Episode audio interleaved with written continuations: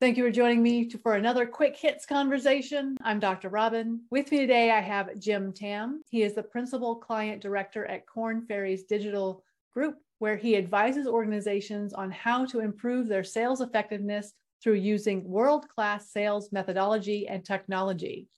I have Stuart Wiggins. He's with Induna Advisors, where he offers fractional chief operating officer services and brings resources together to help scale your business.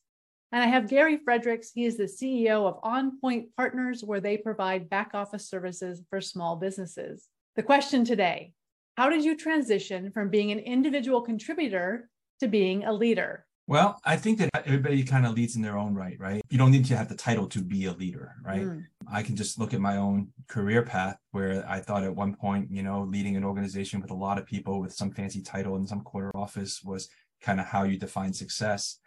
And as I've matured in my own career and realized what makes me happy, I am now an individual contributor and I love it.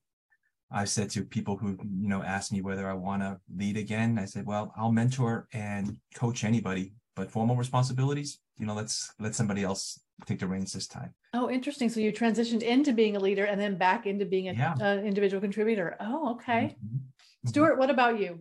I don't think that there was ever any transitional period because I've always felt that leadership is most effective when it's informal mm. without the title. I can be a leader without having without paying my chest and saying I'm a leader. Now, having said that, the transition was the prep that goes with, you know, maybe taking more formal roles, you know, the education, the reading, the conversations, you know, that could all be part of the transition period, but it wasn't as though that was always the plan. It's just that those things came with the um, with the understanding that at some point you would be in a formal leadership position. But the best leaders are the ones that don't have a title. Yeah, I think I've always been a leader. I, have always kind of grasped responsibility and marched to the beat of my own drummer, even as a kid in high school. And people tended to follow me. I don't know why, but you know, and then as I got older, I, people would tell me that, hey, I, I jumped through uh, flaming hoops for you because you're so dynamic and confident. When I was 12, my uncle asked me what I wanted to do when I got, got older. And I said, I want to run companies. I want, I want to manage people. I want to talk to people and show them that there's better ways that, that things can happen for them. And, and that's what I've been doing my whole life. So here's the challenge I had when I had to transition from being an individual contributor to being a leader is I was really good at being a contributor and being a leader, doing that kind of mixed job thing. But when I got promoted to a position where I was supposed to do more leader and less do the work, I had a really hard time letting go of do the work as an individual contributor. Yeah, and I think I have the reverse the reverse thing. I started out on Wall Street. I was obviously an individual contributor, but then I became a leader. I have my own business and I'm a leader, but I'm also an individual contributor, and I don't like that part as much. Ah. I'm not a detail oriented person. That's my partner. She's really good at it. And so we try to stay in our lanes, but sometimes you can't. In a small company, you have to wear a lot of hats. I mean, I guess my experience in being a leader is just watching other people, you know, lead, right? And you kind of learn and then you realize sometimes it comes natural to some people and then some people they need to go to class they need coaching and they need to read tons of books in order to be a leader. In gary's case he was always kind of destined to be a leader and there's some people kind of get into these roles by default right? How many leaders get promoted having been groomed to be a leader? Statistics say 86% of managers get into their roles because they're the next man up or the next woman up not yep. because they were groomed for those positions right? And then they realize they may they may need some work need some help now you're talking about the Peter principle, right?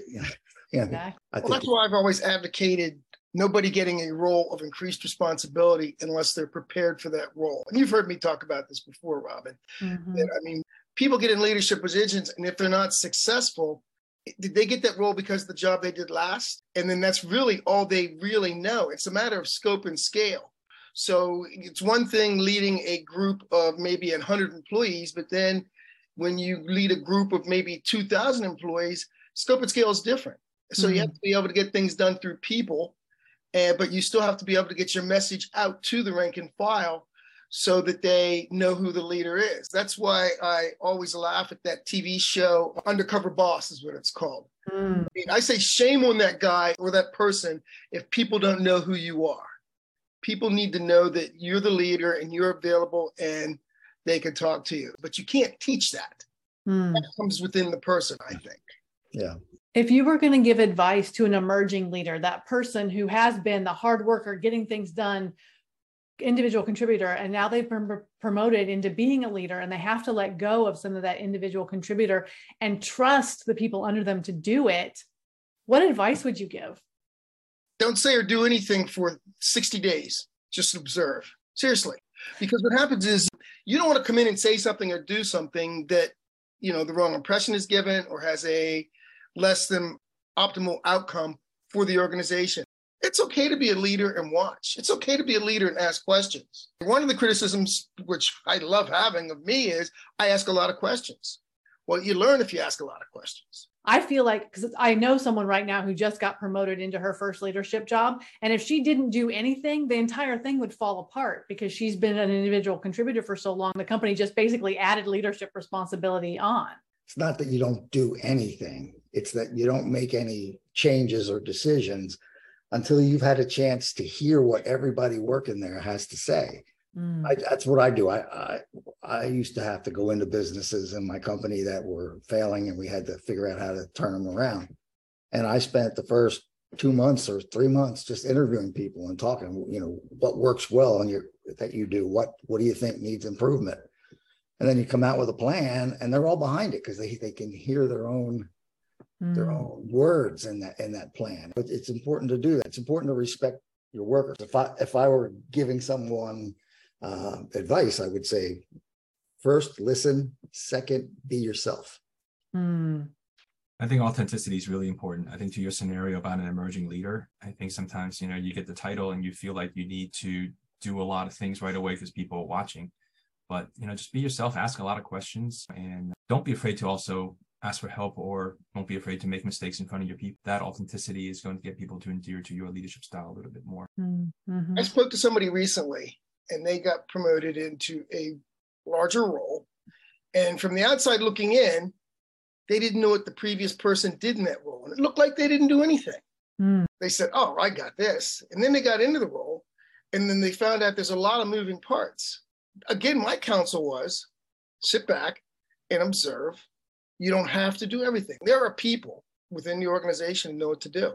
I mean, imagine if, if, any of you were in an organization and Stuart Wiggins came in and started making all these wholesale changes and say, you need to do this, you need to do that, and this has always been wrong.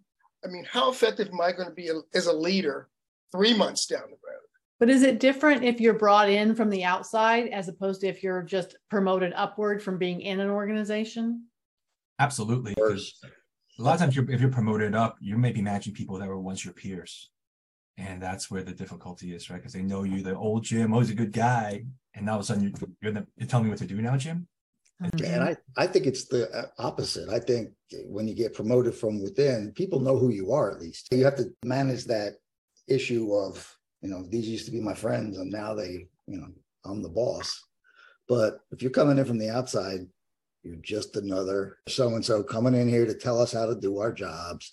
I think there's a lot more animosity in the beginning when you come in from outside than when you get promoted up.